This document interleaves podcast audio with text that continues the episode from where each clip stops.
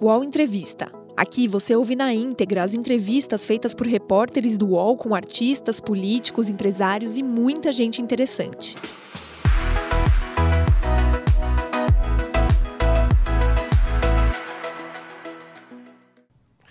Olá, seja muito bem-vindo, bem-vinda a mais uma edição do UOL Entrevista. Estamos num momento conturbado politicamente, economicamente, pandemia que ainda não acabou, muitas pessoas impactadas pela inflação em alta, elevação de preços, muita gente passando fome no Brasil e dependente de um auxílio é, por parte do governo federal. O Bolsa Família extinto dá espaço para o Auxílio Brasil, que ainda segue com indefinições importantes para a gente saber como esse programa beneficiará, na prática, os brasileiros de baixa renda. Para entender melhor esse e outros assuntos, o nosso convidado de hoje aqui no UOL Entrevista é o deputado federal Marcelo Aro.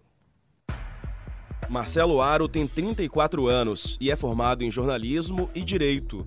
Deputado em seu segundo mandato, começou a carreira política como vereador de Belo Horizonte pelo Nanico PHS. O cargo concedeu o título de cidadão honorário na capital mineira ao então presidente da Câmara, Eduardo Cunha. Cunha foi preso pela Lava Jato, teve mandato cassado e hoje está em liberdade. Em seu primeiro mandato na Câmara dos Deputados, Aro também ficou conhecido por levar um boneco do ex-presidente Lula vestido de presidiário, o Pichuleco, para a comissão de impeachment de Dilma Rousseff. Em 2018, Marcelo Aro assumiu a presidência do PHS após uma intensa batalha judicial com Eduardo Machado. Machado foi afastado do comando do partido após ser alvo de denúncias de que usou o dinheiro do fundo partidário para comprar quatro carros de luxo em uma concessionária da família. O casamento entre Marcelo Aro e o PHS, no entanto, caminhava para o final e ele se filiou ao PP e está no partido até hoje. O deputado também tem forte ligação com o esporte. A família Aro esteve no comando do futebol mineiro por 30 anos e Marcelo é hoje diretor de Relações Institucionais da CBF. Ele também foi escolhido para ser o relator da medida provisória do auxílio emergencial, aprovada ontem na Câmara. Os ajustes no texto devem permitir que mais de 20 milhões de famílias sejam atendidas pelo benefício, além de zerar a fila de quem aguarda o substituto do Bolsa Família. Esse é o nosso principal assunto da conversa de hoje com o deputado federal Marcelo Aro. Você percebeu aí que nessa reportagem cito auxílio emergencial, quis dizer Auxílio Brasil, né, para fazer a correção. Aqui comigo, já na tela, a colunista do UOL Carla Araújo, o repórter de UOL Economia Felipe Andretta, que vão conduzir comigo essa entrevista. Meu bom dia aos três. Também aparece já o deputado Marcelo Aro. Deputado, seja bem-vindo aqui ao UOL Entrevista. É um prazer falar com uh, o senhor. O senhor está ouvindo bem? Tudo certo? Ouço sim, perfeitamente, gente. Bom dia, uma alegria estar participando aqui do programa com vocês. É muito bom tê-lo conosco, deputado. Bom, é, aprovado então a medida provisória do Auxílio Brasil, algumas alterações sendo feitas né, né, nesse programa, que, como eu dizia aqui na abertura, é importantíssimo para uma parcela significativa da população. Mas diante desse cenário apresentado, deputado, a pergunta é: de onde vão sair os recursos para é, bancar, digamos assim, esse programa é, é, na, na, proporção que é, é, pretende, pretende se fazer a partir de agora, com essa substituição à saída do Bolsa Família, a entrada do, do Auxílio Brasil? Bom, Diego, é, hoje tudo indica que o orçamento vai sair da PEC dos precatórios, que vai ser aprovada no Senado provavelmente na semana que vem. Agora, é, quem tem que identificar de onde vai sair o dinheiro é o governo federal. O que a Câmara, o Congresso, né, na votação de ontem falou é, para a gente, prioridade é o Auxílio Brasil, é beneficiar as pessoas mais pobres. Então, agora, governo, decida você e o valor exato que você tem de orçamento para poder contemplá-las. O presidente Bolsonaro já deu declaração falando que ele quer pagar no mínimo R$ reais para cada beneficiário. Isso eleva o pote do orçamento para 85 bilhões. Hoje, com Bolsa Família, é 34,7. Pelo que o Ministério da Economia falou, esse dinheiro vai ser, eles vão pegar esse dinheiro do espaço fiscal que irá se abrir com a aprovação da, da PEC dos precatórios. E se não passar a PEC dos precatórios, eles vão ter que identificar de onde eles vão cortar algum custo para subsidiar o Auxílio Brasil. O dinheiro tem, o que falta é prioridades. Governar é a arte de fazer escolha. O governo tem que dizer de onde que ele vai tirar, já que ele elegeu né, o Auxílio Brasil, a camada mais vulnerável, como aquela mais necessitada e que, obviamente, precisa de mais ajuda. Deputado, bom dia, é, Carla, aqui, bom dia, Diego, bom dia, Felipe. É, essa questão da PEC dos precatórios, né, é, o Senado tem, tem sido uma casa aí é, um pouco mais complicada para o governo aprovar os projetos deles, né. No caso da MP do Auxílio Brasil, o senhor essas mudanças que foram feitas, ontem a aprovação foi ali sem nenhum voto contrário, né, o que é uma coisa muito, muito rara da gente ver, assim. É, mas há, há, há, uma negociação no, no Senado para que essa medida seja também aprovada, pensando que a gente tem um calendário curto, que o Senado é, tem matérias importantes para votar, e, e, a medida provisória, no caso, essa do Auxílio Brasil, é, tem a vigência até o dia 7 de dezembro. Como é que foi feita essa articulação? Há uma garantia por parte do Senado de que essa medida provisória não vai caducar? Carla, é, primeiro, importante a gente lembrar quem está nos assistindo que há muito tempo, eu particularmente não me lembro, é, nós, a gente conseguiu fazer uma votação com unanimidade na Câmara Federal, né? Todos votos favoráveis.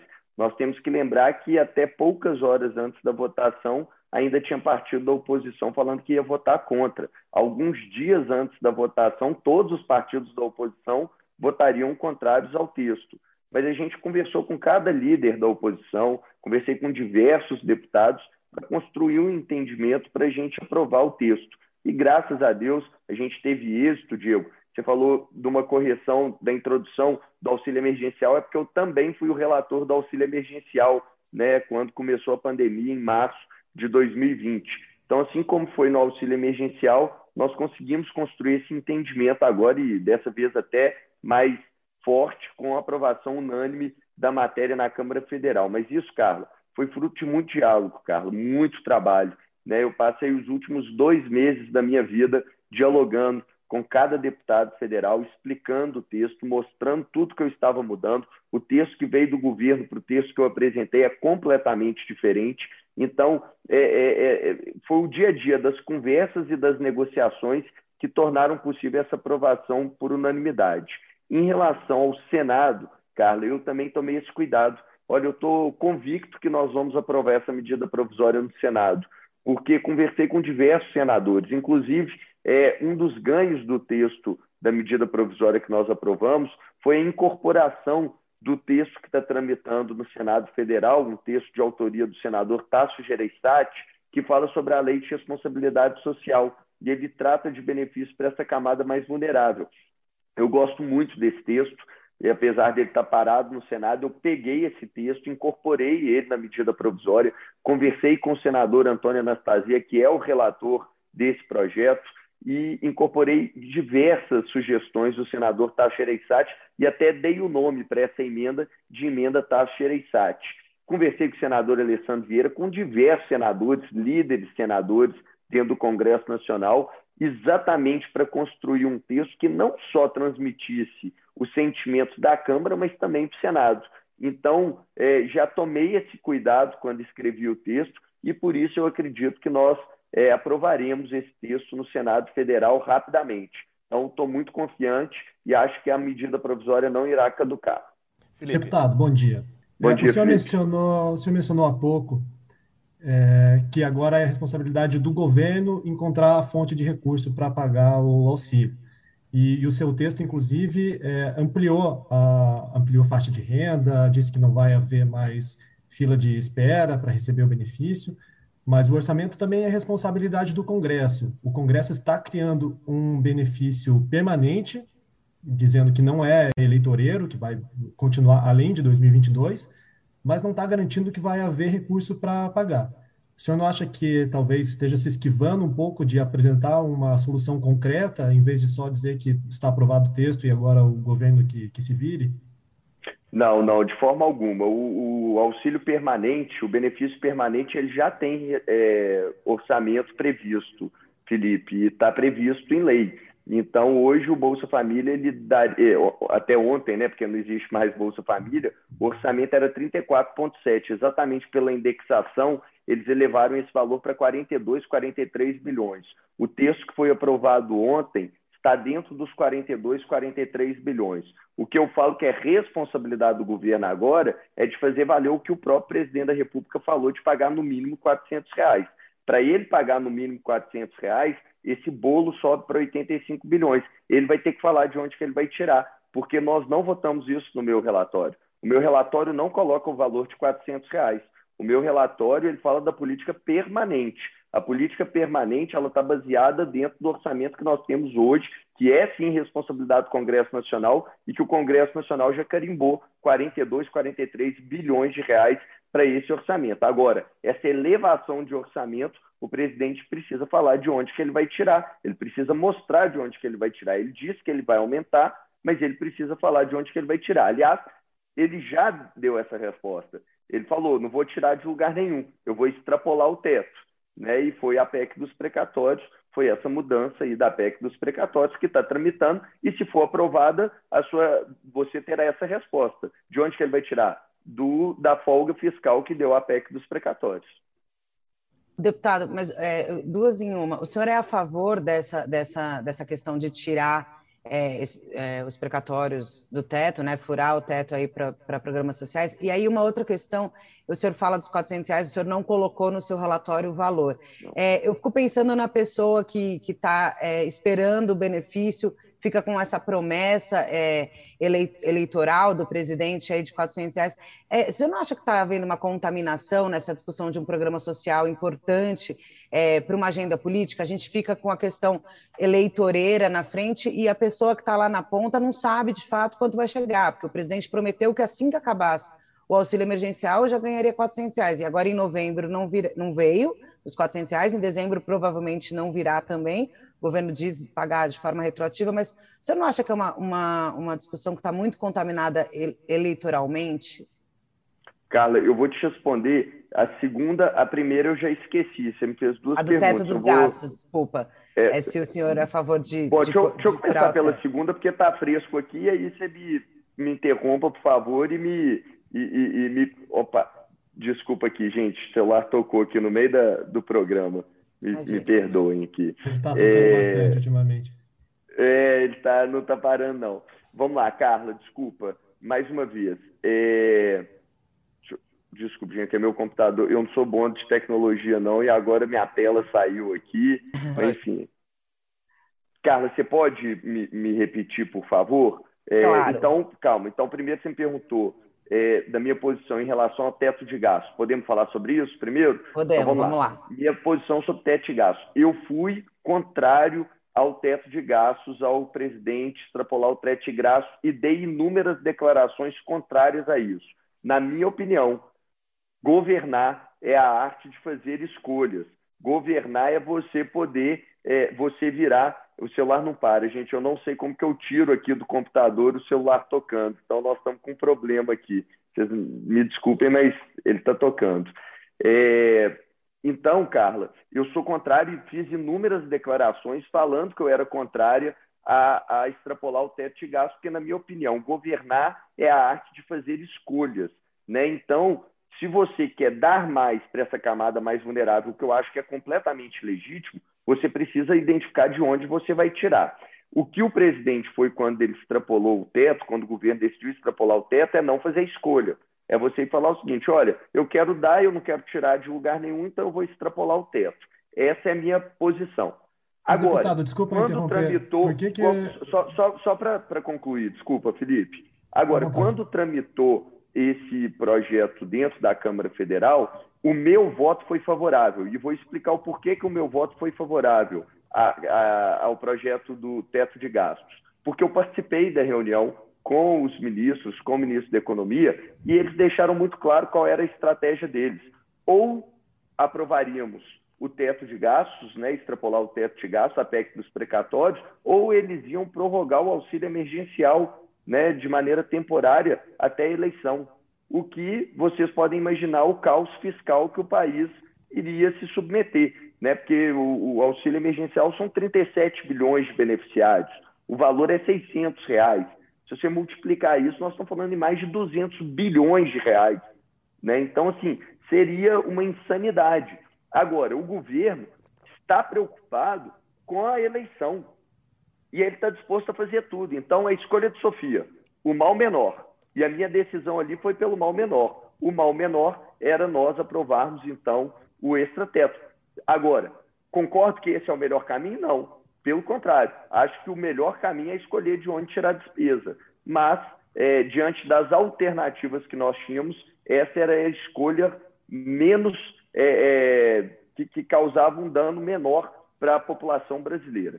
Então, isso eu respondi em relação ao teto de gastos, sua pergunta. A outra pergunta, Carla, foi em relação ao fato de ser essa medida eleitoreira e, e do, do, cidadão que está lá na ponta, né, esperando essa Isso. promessa de 400 reais. É, aí, aí, ele fica vendo, o cidadão comum que fica vendo, ah, MP do Auxílio Brasil, PEC dos precatórios, e ele fica confuso, ele não está sabendo como que vai ser. Como é que a gente pode responder para esse cidadão que tinha o Bolsa Família aí, né, é, que recebia o Bolsa Família, que tem uma situação de pobreza, de extrema pobreza, e ele está sem saber direito quanto que ele vai receber e fica essa confusão. Não estamos colocando a eleição na frente de um problema muito mais sério, que é ajudar de fato quem precisa? Bom, estamos não, estão. Estão, eles estão, ele, Poder Executivo, está. É, eu não estou não, viu, Carla? É, concordo com você, eu acho que contamina muito o processo, muito. Quando eu comecei a relatar esse projeto, Carla, nós não estávamos discutindo valor. Era uma mudança conceitual programática da mudança do Bolsa Família para o Auxílio Brasil.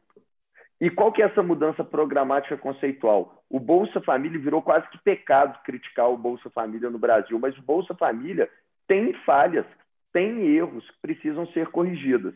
O Bolsa Família é um programa de proteção social, de amparo social, distribuição de renda direta tá? que é necessária no país. Todos os países desenvolvidos têm programas de proteção social. Isso sempre vai existir num país sério. Agora, o Auxílio Brasil ele não é só um programa de proteção social. Ele, além de proteger o cidadão mais vulnerável, ele também transforma esse cidadão socialmente. Então, ele dá o segundo passo, o next step. Ele dá proteção social e ele transforma o cidadão levando em consideração a individualidade dele. Ou seja, eu fiz questão de separar o texto em duas partes. Do jeito que chegou do governo, estava muito confuso. Eu separei em duas partes. A primeira parte é a proteção social. Nós estamos, de fato, protegendo socialmente esse cidadão mais vulnerável de maneira muito mais clara e objetiva que o Bolsa Família. Ou seja, quem tem direito ao, ao Auxílio Brasil, quem está na extrema pobreza e pobreza do nosso país, quem recebe até 210 reais por mês né, individualmente por família, é, cada pessoa recebe 210 reais, você está elegível para receber o benefício. Pronto, você está elegível. Se você tem seis anos, você vai receber uma maior parte pelo regulamento do governo, só que para as pessoas que estão nos ouvindo terem uma noção, no benefício permanente, não o que o Bolsonaro falou, seria 130 reais por filho de 0 a 3 anos. De 3 anos a 21 anos, e aí mais uma evolução do Bolsa Família, que parava nos 18 anos, recebe 65 reais. E terceiro, aquele que está na extrema pobreza, Carla, ele automaticamente ele tem que ganhar o mínimo para ir para a faixa de pobreza. Ele não pode ficar na zona de extrema pobreza. Ou seja, esse tripé básico é a distribuição de renda direta, de amparo social, de proteção social. A segunda parte do texto eu falo da transformação social. Eu pego todos os programas auxiliares que o governo trouxe, auxílio esporte, auxílio produção urbana, auxílio produção rural, auxílio iniciação científica, todos os demais auxílios e jogo na segunda parte do texto. Ou seja, são programas que levam em consideração a individualidade, a particularidade de cada família, para que amanhã essa família possa sair do programa é, social, que ela possa se emancipar. Então, o programa social agora ele não tem mais o fim em si mesmo, ele é apenas o caminho, o meio, ele tem porta de saída. Se a gente puder falar aqui no popular, ele não só dá o peixe, como ele ensina a pessoa a pescar. Essa é a discussão da mudança do Bolsa Família para o Auxílio Brasil, Carla. Essa era a discussão que eu travei durante todos esses meses. Essa é a discussão saudável. E quando se discutia a questão orçamentária, eu virei para o governo e falei: governo, fala qual o orçamento que você vai destinar para o Auxílio Brasil, o que, que cabe no bolso de vocês, e nós vamos nos adaptar. Se o governo virasse e falasse assim, Marcelo, Congresso Nacional, vocês vão ter o mesmo orçamento do Bolsa Família, estava tudo certo. né, nós iríamos mudar o conceito do programa, mudar a forma de fazer o programa com esse orçamento. As primeiras conversas, Carlos, que eu tive com, Carla, que eu tive com o ministro da Economia, eles me falavam que nós teríamos um orçamento de 60 bilhões de política permanente. E eu falei, tá ótimo, já estamos evoluindo de 34,7 para 60. Então vamos, dentro dos 60, fazer a divisão de quem recebe quanto. Só que aí a coisa degringolou quando o Bolsonaro veio e deu aquela declaração que ele ia pagar no mínimo 400 reais para cada beneficiário. Aí sabe o que, que eu fiz, Carla? Eu parei de discutir orçamento e foquei na questão conceitual programática do programa social de assistência social que nós estamos fazendo. E deixei a discussão orçamentária para o presidente dar uma solução que ele já falou o quanto ele quer pagar. Então, ele precisa mostrar para o Congresso Nacional de onde que ele vai tirar para pagar isso. O que nós votamos ontem, Carla, não é o orçamento de 400 reais no mínimo nós votamos ontem a mudança conceitual programática do novo programa social que existe no país. Não sei se eu fui claro aí e consegui te responder, mas eu, eu, eu concordo com a sua fala que isso contamina e isso confunde a cabeça das pessoas. Então, a nossa torcida é para que a PEC dos precatórios agora seja aprovada rapidamente, na semana que vem, a medida provisória, para esclarecer isso para as pessoas e elas saberem quanto definitivamente elas irão ganhar neste novo programa. É, o senhor está falando aí sobre a questão da população em si. Muita gente, é claro, ficamos aqui nessa discussão aqui em cima, mas como disse a Carla, lá embaixo tem muita, muita gente que quer saber do aspecto prático, né, deputado? Se vai haver filas e também, se faltar dinheiro, o que, que vai acontecer? O que, como essas pessoas poderão ser atendidas? Diego, não vai ter fila. Não vai ter fila. Isso está na lei. A, a, medida provisória, né, o texto que eu, que eu relatei foi aprovado na Câmara, se for aprovado no Senado, é proibido fila. Então, o governo vai ter isso como despesa obrigatória, ele vai ter que arrumar esse dinheiro. Ele vai ter que arrumar esse dinheiro. Então, fila não vai poder ter. O que, que tem hoje de certo? Então, Diego, quando você pergunta assim, hoje, hoje, o, o beneficiário quer saber hoje, o que, que ele tem? Hoje ele tem um ticket médio de 217 reais. Antes ele tinha um ticket médio de 189 reais. Tá? Essa mudança de 189 para 217 é aquela mudança que foi feita pela indexação. O próprio Ministério reconheceu como despesa obrigatória e indexou. Então, é esse ganho o cidadão tem hoje. Carla, Felipe, Diego. Se ele for lá para receber o dinheiro, ele vai ter o ticket médio de 217 reais. Pode ser que ele tenha um pouco mais, um pouco menos, dependendo da individualidade daquele cidadão. Mas o ticket médio passa de 189 para 217. Tá? É, zeramos fila aumentamos a faixa de pobreza e extrema pobreza, ou seja, mais pessoas vão ser contempladas com esse benefício, que já era, viu, Diego, uma decisão do STF. Eu nada mais fiz do que pegar a decisão do STF e trazer para o texto legal. Então, a partir de agora, não poderá legalmente ter mais fila. Né? Se você está elegível para receber, você vai receber. Agora, para chegar no aumento de R$ reais, aí depende da PEC dos precatórios ou depende do governo propor outra solução. Se o governo, se não passar a PEC dos precatórios, e se o governo não decidir cortar de outra área, não vai ter os 400 reais. Vai ficar os 217 ticket médio que eu estou falando para vocês. Game Trends é o podcast do Start Wall em que eu, Bruno Isidro e Letícia Vexel comentamos o assunto mais importante de games da semana. Você pode ouvir o Game Trends no Wall, no YouTube ou na sua plataforma de podcast preferida. Deputado, eu queria entender melhor como é que o senhor chegou nesse cálculo para o valor de 200, 217, né, o ticket médio que o senhor falou agora há pouco, e também é, como o senhor mesmo falou, é uma despesa obrigatória. Não vai ter fila, o governo vai, vai ter que arranjar dinheiro para pagar.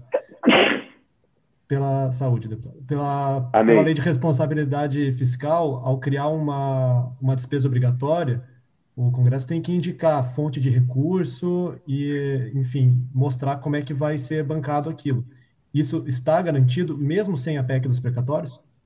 Está tá garantido, porque o orçamento para o Auxílio Brasil já tem de 42, 43 bilhões. Então, não pode ter fila. Então, você tem que zerar a fila. Você pode até abaixar o ticket médio, mas você não pode deixar ter fila. Entendeu? Então, então, com a fila aumentando, aumentando o número de pessoas elegíveis ao, ao benefício, ao Auxílio Brasil, esse ticket médio vai cair. Não vai cair porque o governo já está considerando zerar a fila. Quando eu falei que eu ia zerar a fila, o governo fez o cálculo do ticket médio já considerando zerar a fila. Então, qual que é a quando fila eu falo que o governo está levando em conta? É, qual que é a fila? A fila atual. A fila atual. Mas é 17 milhões, eu, eu, eu, eu, eu vi o senhor, alguém falar também 20 milhões, é 17 milhões, 20 milhões, hoje está em 14, né, de beneficiários. É, hoje 14 são 14 milhões. milhões de beneficiados, zerando a fila nós vamos para 17 milhões. Então, o governo já está considerando os 17 milhões nesse ticket médio que eu estou aqui falando para vocês. Nós não falamos, não tem, Felipe, em parte nenhuma do meu texto falando o valor do ticket médio. Hora nenhuma eu falo de ticket médio. Eu não falo de valor no meu texto. Eu estou mudando o conceito do programa. O bolo hoje, o orçamento hoje que o governo tem é de 42, 43 bilhões. Então ele tem que pegar a lei que nós fizemos e falar: eu tenho 42 bilhões para fazer valer essa lei. Pronto. Você tem responsabilidade fiscal nisso daí. Você não vai gastar mais.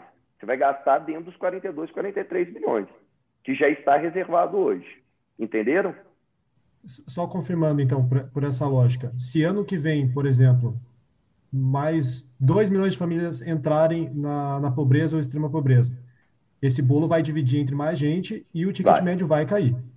Vai, se não houver um aumento do orçamento total do programa. Se não houver, sim. Você está certo. Ô, deputado, agora tem uma dúvida Só que, também. Assim, porque... Desculpa, Carla. Felipe, é só que esse, esse é um debate teórico. Porque na prática, Felipe, na prática, um, a PEC dos precatórios está na boca para ser aprovada. Se ela for aprovada, o bolo do Auxílio Brasil já passa para 85 bilhões. Mas só então, 2022, né? Então, essa é a questão. Só é, 2022. exato, 2022. Nós estamos em novembro.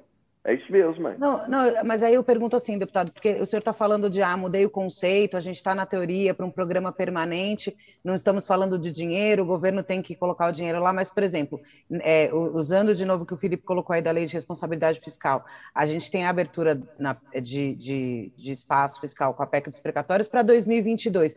E para 2023 e para 2024, como é que a gente tem um programa permanente se a gente não tem é, é, uma estrutura fiscal consolidada ali no orçamento para que esse programa é, caiba dentro do orçamento. A gente está, parece, aí de novo volta a questão da eleição. A gente resolve 2022, 2023, o próximo governante, o próximo Congresso, que resolve essa questão de um benefício que atende pessoas, repito, vulneráveis, enfim, que precisam desse benefício não é uma, discussão que assim, como que como dizer que é um benefício permanente e uma política de Estado, sendo que a gente não sabe é, o, o, futuro depois de 2022, não é isso?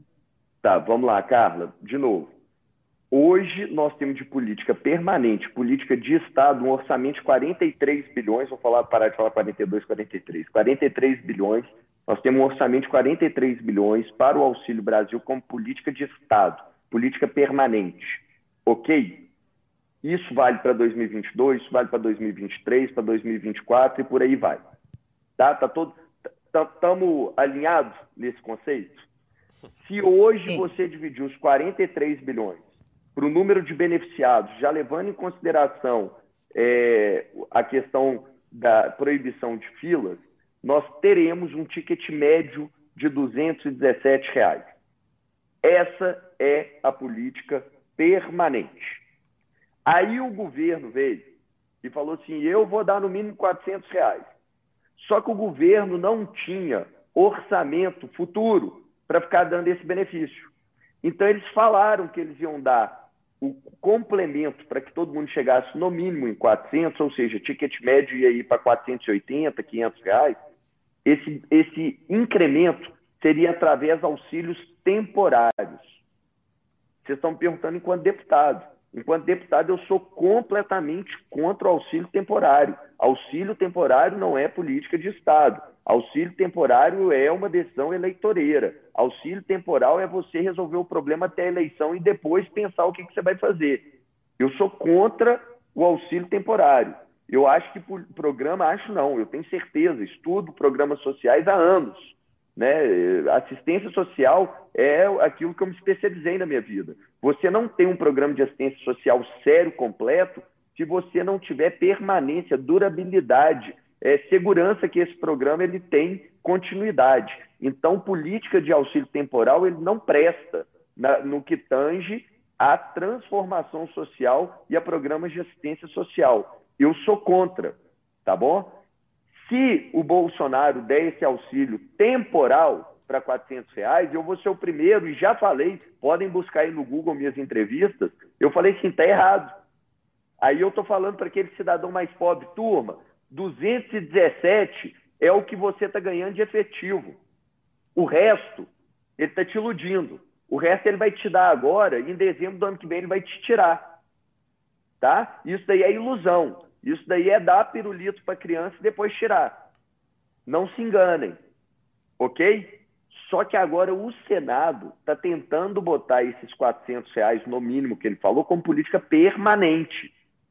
Se o Senado conseguir colocar isso em política permanente, quer dizer que abriu, conseguiu resolver o problema da lei de responsabilidade fiscal. Quer dizer que o Congresso falou o seguinte: tem sim 85 bilhões por ano em 2022, em 2023, em 2024 e por aí vai, para pagar o Auxílio Brasil de 400 reais. Lindo, maravilhoso. Ganhamos. Conseguimos colocar essa política numa política de Estado, permanente. Se isso acontecer, eu vou estar tá batendo palma. Eu vou estar tá falando o seguinte: agora acertamos Congresso Nacional e Poder Executivo. Não sei se eu estou sendo claro, Carla. Tá, mas aí minha dúvida é. Crítica, mas, mas a minha dúvida é. Ah.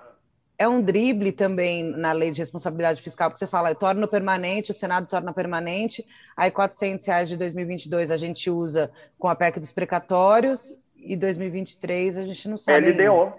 Não, LDO. E se é permanente, vai ter é que estar tá na... obrigatória. Vai ter que estar tá na LDO. E aí entra na não questão há. de fazer escolhas, não, né? Vai é, ter esse... não, não, tem, não tem bypass, não. Não tem bypass, não. Bypass, o único bypass que teve até agora foi na correção da inflação do teto de gastos. Certo. E esse foi bypass do governo. Mas essa discussão que nós estamos fazendo aqui, ela é uma discussão técnica, responsável fiscalmente e socialmente. Eu gostaria de tá correndo, esse, assunto da, da PEC. Você vai falar que Desculpa, o tempo está correndo, a gente já já vai ter que mudar de tema ah, para concluir esse assunto Auxílio Brasil. É, eu, eu, gostaria de retomar a parte da, da PEC dos precatórios, o senhor foi bem enfático dizendo que é contra benefícios temporários, mas ainda assim votou a favor da, da PEC dos precatórios. Mas no início da nossa entrevista, o senhor falou também que a única alternativa seria aprovar um auxílio emergencial, uma prorrogação, que seria ainda pior. É, então, duas perguntas. De fato, não havia outra alternativa, uma terceira, como, por exemplo, cortar é, emendas de, de, relator, gastos que o Congresso tem aprovado, inclusive sem transparência? Essa é a primeira pergunta. E a segunda também é se o senhor recebeu alguma liberação de emenda individual ou via relator para aprovar a PEC dos precatórios. Bom, Felipe, primeira resposta para você. Em relação ao, a se havia outra alternativa, havia. Só que a iniciativa né, de proposta é do Poder Executivo. O governo federal chegou à conclusão que eles só iam colocar duas alternativas para a gente. Ou ia extrapolar o teto e fazer através do auxílio temporário, ou eles iam fazer a prorrogação do auxílio emergencial. Mas isso também Porque dependeria preocupação... de uma aprovação do Congresso. Né? Uma, uma, prorrogação, uma prorrogação do auxílio emergencial também dependeria de aprovação do Congresso. Ok. E aí, é, você, deputado, você bota o dedo lá contra o auxílio emergencial, a prorrogação, e contra o, o auxílio temporário, e as pessoas mais carentes vão ficar com zero? Não. Você não faz. Eu não faço. Você não pode falar para essas pessoas que, que elas não vão ter dinheiro para comer. É, elas não podem ficar sem comer. Então agora, calma aí, só temos duas alternativas, escolha de Sofia. Qual que é menos pior? E aí a gente fez a escolha. Agora, é aquilo que eu acredito que seja ideal, está longe de ser o ideal. Está longe de ser ideal. Se eu fosse presidente da República, o meu projeto seria Congresso Nacional, eu quero gastar 85 bilhões de reais aqui, olha, para o Auxílio Brasil. E eu estou tirando da Previdência, eu estou tirando de emenda, eu estou tirando de publicidade para a imprensa, eu estou tirando é, com isso, isso e aquilo, e está aqui os 85 bilhões. Você me autoriza? Ao invés de gastar com isso, gastar com isso, se eu fosse presidente, eu faria isso. Se é a iniciativa do Poder Executivo, a proposta orçamentária. Só que eu, eles não fizeram isso. Eles nos deram duas alternativas. Duas alternativas. Eu poderia ser contra as duas alternativas? Poderia. Não serei. Não serei. Porque eu não vou ser o cara que vou falar que o cara mais vulnerável vai ficar com zero reais para comer. Eu não vou matar 17 milhões de pessoas de fome. Zero eu não, não vou causar uma guerra civil no nosso país. do permanente, né? Ele ficaria com, com o Desculpa? permanente. Zero não, né? Oi? Ele ficaria com os 207 do permanente, né? Do, do Auxílio Brasil permanente, não é assim o raciocínio? Se não votasse a medida provisória, não. Ele não ficaria não, nem tá falando, A gente está falando da PEC dos precatórios aqui, deputado. Exato. Mas é isso, é o que eu estou te falando. O governo chegou numa conclusão que se nós não aprovássemos a PEC dos precatórios, ele ia postergar o auxílio emergencial. Aliás, aliás, ainda está essa discussão. PEC dos precatórios não findou, não. Existe essa possibilidade. E aí, o que, que nós vamos viver no país? 37 milhões de pessoas ganhando 600 reais até a eleição. Aí vocês sabem o impacto eleitoral disso e o impacto econômico. Mas com o dedo dos deputados que vão votar esse auxílio, né? Essa, se acontecer esse cenário, porque daí o Congresso só só para pegar a Carla, ninguém. Carla, não vamos ser, não, Carla, nós não podemos. A gente tem que ter é, é, noção da realidade. Eu eu aposto com você. Ache um deputado que vai lá e vai botar o dedo contra se vier essa medida. Você não faria isso, Carla. Você, Felipe, não faria isso. Não faria. Não faria. Não tem como. Você, você não anda na rua se você fizer eu, eu isso. sei, mas aí eu acho assim, deputado, eu entendo essa, esse, esse, peso político para um deputado votar contra uma medida como essa, mas quando o Felipe coloca a questão das emendas, que está aí tão em voga, toda essa discussão... Desculpa, eu não respondi a segunda. Não precisa, eu, eu não precisa cortar na carne também, os deputados não podiam dar exemplo, os parlamentares não podiam dar exemplo, olha, a gente pode diminuir aqui o, o, o bolo das emendas também? Tá, o próprio ex-presidente da Câmara, Rodrigo Maia, tá. defende isso, por exemplo. É, mas foi ele que fez, né? O auxílio, o orçamento secreto, ele que está falando mal, foi ele que começou, né? Foi da gestão dele. Segundo, Felipe me perguntou se eu recebi alguma emenda para votar PECs precatórios. Zero. Recebi zero. Ninguém me ofereceu absolutamente nada. Não teve essa conversa. Pelo menos comigo não teve. E não vi nenhum amigo meu, colega meu, falando que teve essa conversa. Terceiro, que poderíamos, e um, uma, uma das coisas que pode ser feita para conseguir orçamento é cortar emenda, é, não é suficiente, tá, Carla? É um pedaço. Agora, nós temos que lembrar, gente, o que é emenda parlamentar. E aí, aí é uma outra discussão. Então, estou te respondendo objetivamente. Marcelo, poderia cortar de emenda? Poderia, Carlos. Poderia. Não resolveria o problema como um todo, resolveria o problema em parte. Mas sim, poderia cortar. Agora, Carla, 99,9% das emendas parlamentares, desculpa, estou aqui falando 99,9% e um chutômetro. Né? O que eu quero dizer é a grande maioria da emenda parlamentar ela é utilizada com as pessoas que mais precisam. Emenda parlamentar não é crime, não vamos criminalizar a emenda parlamentar. Quem faz o uso de emenda parlamentar indevido tem que ser penalizado, punido, preso e pagar pelo, pela má utilização. Mas a ideia da emenda parlamentar é muito saudável e ela acontece em vários lugares, vários países desenvolvidos no mundo. Eu sei a realidade do meu povo de Minas Gerais. Eu sei o que acontece no norte de Minas Gerais.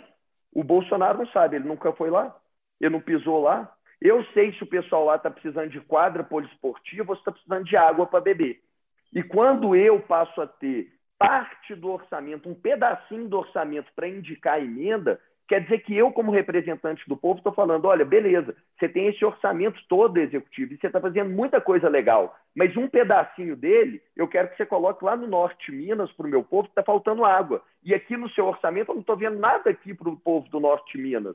Não está cuidando da água que está faltando para eles beberem. Essa é a essência da indicação da emenda parlamentar. Agora, eu defendo com unhas e dentes que isso tem que ser de maneira transparente. Errou o presidente Rodrigo Maia quando fez orçamento secreto, erra o plenário da Câmara quando faz um orçamento secreto que dê nome aos bois. Eu quero que meu nome esteja lá. Se o Marcelo Aro recebeu 10 milhões de emenda, 20 milhões de emenda, que as pessoas saibam aonde eu coloquei esse dinheiro como que esse dinheiro foi utilizado. Eu vou ter o maior orgulho, aliás, eu divulgo minhas emendas. Se você entrar nas minhas mídias sociais, está lá. Mandei 500 mil reais para Januário, no norte de Minas, para asfaltar uma, uma estrada da zona rural que não tinha asfalto, que era terra, para as pessoas se locomoverem. Está lá 300 mil reais para o hospital tal, porque senão o hospital fechava. Isso é transparência, isso é princípio da administração pública e isso que nós temos que zelar. Agora, nós não podemos criminalizar emenda parlamentar. Emenda parlamentar não é crime. E culpa da criminalização de emenda é o discurso do próprio presidente Bolsonaro, sempre falou contra o toma lá da cá, que ele não ia negociar e agora está pagando a língua. Está tendo que fazer. Ele criminalizou antes e agora está tendo que fazer. Não há crime nisso. Não há crime em emenda parlamentar e, e, e nós não podemos pegar alguns deputados que fazem o uso errado de emenda parlamentar e querer generalizar. Seria é, é, é, tirar completamente do contexto aquilo que de fato acontece no dia a dia. Tarela, é importante, divulga... mas a questão do, dela não ser é, transparente, né? a destinação dessa verba não ser transparente é onde está, de fato, o problema. No entendimento do senhor, é, o governo Bolsonaro está comprando apoio parlamentar é, utilizando essas emendas, deputado? Agora, agora o governo federal não distribuiu emenda nenhuma, mas durante os últimos anos o governo federal deu emendas para os parlamentares que eram da base aliada e, na minha opinião, completamente legítimo que isso aconteça. Quem é governo quer governar, quem é governo quer indicar aonde que o governo tem que gastar houve, o seu dinheiro. Houve compra de apoio? Não, compra de apoio não. Houve destinação de emenda parlamentar de cargos para aqueles que são governo. Acho legítimo. Quem é governo, governa. Isso não é compra. Isso é dividir re... o ônus de governar. Mesmo que seja feito via emenda de relator, as RP9, que ninguém sabe exatamente quem solicitou, para onde vai, a gente tem esse grave problema de transparência aí no Congresso hoje. E houve muita é liberação de RP9 Felipe, da, da PEC dos precatórios. Né? Que não tem a ver com a pergunta do Diego. É outra pergunta. Você está me perguntando sobre transparência. Aí é meu posicionamento individual, deputado Marcelo Ado. Eu sou contra a falta de transparência. Eu acho que tinha que dar nome aos bois. Eu acho que tinha que ter lá quanto que cada deputado recebe. Quem é da base governista, o governo deu quanto? 10 milhões para quem é da base governista. Tá bom, vai estar tá lá. Se é governista, recebeu 10 milhões. Quem é oposição não recebeu, tudo bem, faz parte do processo democrático. Quem é governo, governa. Quem é oposição, quem, quem é governo tem é, é, a verba. Quem é oposição tem o verbo, a fala. É isso mesmo, isso é em qualquer lugar do mundo. Está legítimo. O que falta, eu concordo com você, Felipe, transparência. Sou contra. Sou contra qualquer tipo de, de, de, de destinação secreta, é, obscura. E, e, aliás, Felipe, Deixa eu te falar uma coisa. Mesmo os deputados governistas sérios querem a transparência. Você sabe por quê? Porque você pode ter certeza que essa divisão obscura ela não é igual, não. Não é equânime, não. Não é todos os deputados da base recebem o mesmo valor, não. Então, os próprios deputados da base gostariam de saber quem está ganhando mais quem está ganhando menos. Então, assim, acho que o interesse dessa emenda ser escura, dela ser é, é, é aí é, é, é dela não ter transparência é uma vontade de poucos, tá? Não é a vontade da maioria, não. Deputado, só para voltar um pouquinho para o assunto do Auxílio Brasil, opinião sua, o senhor acha que até dezembro alguém vai receber 400 reais no, no Auxílio Brasil? Difícil, porque nós já estamos agora, hoje é dia 26 Seis. de novembro, né? Era a promessa então, do governo, né? É, mas difícil, difícil. Existe uma possibilidade? Existe, mas acredito eu que o mais correto é a gente imaginar que isso aconteça a partir de janeiro. Perfeito. Vamos encaminhando para o fim. Tem uma última pergunta, Carla? Eu tenho, na verdade, eu queria voltar. É só essa questão das emendas aí, para pegar a sua opinião também, porque ontem o presidente do Senado e o presidente da Câmara enviaram ali, foram ao STF, dizendo que então é, pode-se colocar a transparência nas emendas que virão, né, não nas que passaram. O entendimento de que desrespeitam aí um pouco a decisão que o STF tomou recentemente de tornar essas emendas transparentes. É, enfim, eles estão falando pelas duas casas, né? O senhor não acha que isso, a gente tem vivido um momento de tensão aí entre os poderes, o senhor acha que essa medida de desrespeitar a decisão do STF, do Congresso desrespeitar a decisão do STF, nesse caso, pode causar também aí uma nova crise institucional? O senhor vê esse cenário? Carla, vamos lá. É, tem brigas né, e, e, e, divergências que a gente trava dentro de casa. Você briga com seu irmão, mas quando você sai lá para fora, você e seu irmão, ninguém pode falar mal do seu irmão, não. Tá? É, por que, que eu estou te falando isso? O STF precisa respeitar o Congresso Nacional, né? divisão de poderes. Essa decisão é uma decisão, na minha opinião, do Congresso Nacional. Tá? Agora, dentro do Congresso Nacional, eu luto para que isso seja transparente. Na minha opinião, não tem que ser para o ano que vem, não, tem que ser para esse ano. Não por causa de uma decisão judicial do STF, mas por transparência dos próprios parlamentares. Eu gostaria muito que isso fosse esclarecido para a população e para a gente. Né? Quem ganhou quanto e por quê e para onde enviou. Eu não tenho problema, ô Carlos, se aparecesse lá, Marcelo Aro ganhou 50 milhões, eu ia falar assim, eu ia virar para meus prefeitos, vereadores, e falar, ó, vocês podem me valorizar, viu? Porque eu luto por vocês. Ó, que em vez de conseguir 5 milhões, eu consegui 50 para mandar para minha base eleitoral, para mandar para as pessoas que eu conheço, para aqueles que votaram em mim, confiaram em mim, a responsabilidade de cuidar deles. Eu não teria problema nenhum quanto a isso. Sabe por quê? Porque eu não faço um pingo de coisa errada com emenda parlamentar, zero. Emenda parlamentar que chega para mim, ela vai para aquele que mais precisa, para as pessoas que eu represento. Então, quanto mais vier, melhor é. Melhor é. Mais eu vou ajudar as pessoas que confiaram em mim. Então, eu tenho uma tranquilidade assim é, é, gigante para falar sobre emenda parlamentar, para falar sobre o meu mandato, sobre a minha atuação e estou sempre à disposição de vocês. Espero que nessa questão do Auxílio Brasil tenha esclarecido a questão orçamentária, porque de fato ela não é fácil de ser compreendida, mas é, ela é importante ser debatida. Poucos veículos dão esse espaço que nós tivemos aqui para falar detalhadamente o que, o que de fato está acontecendo e o que não está acontecendo. Eu acho que isso é um grande ganho para a sociedade. Espero eu que muitas pessoas estejam vendo esse programa para poderem entender e queria eu responder muitas outras coisas. Aliás, no começo vocês fizeram um vídeo aí, eu queria responder um monte de coisa que está naquele vídeo lá de informações, né? Mas enfim, não sei se nós vamos ter essa possibilidade, mas quem sabe em outra oportunidade. Já fica o convite para um retorno, então, deputado. Agradeço por hoje a presença aqui no UOL Entrevista. Muito obrigado. Até uma próxima. Bom fim de semana.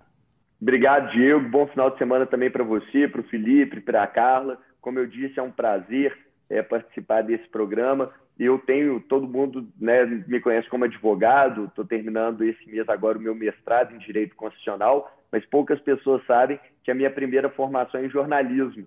Então, fazer esse tipo de bate-papo aqui mata um pouquinho da minha saudade de poder informar né, as pessoas e eu tenho um carinho muito grande por essa profissão, minha primeira profissão, e obrigado por resgatarem esse sentimento em mim. Foi um prazer e até a próxima. Que bom. Colega, então, colega Marcelo Aro. Agradeço também aos outros colegas aqui na tela, Carla Araújo, Felipe Andretta. Muito obrigado, obrigado, deputado, e obrigado a você que nos acompanhou também. Obrigado pela companhia, pela audiência. Até uma próxima oportunidade. Boa sexta-feira para você.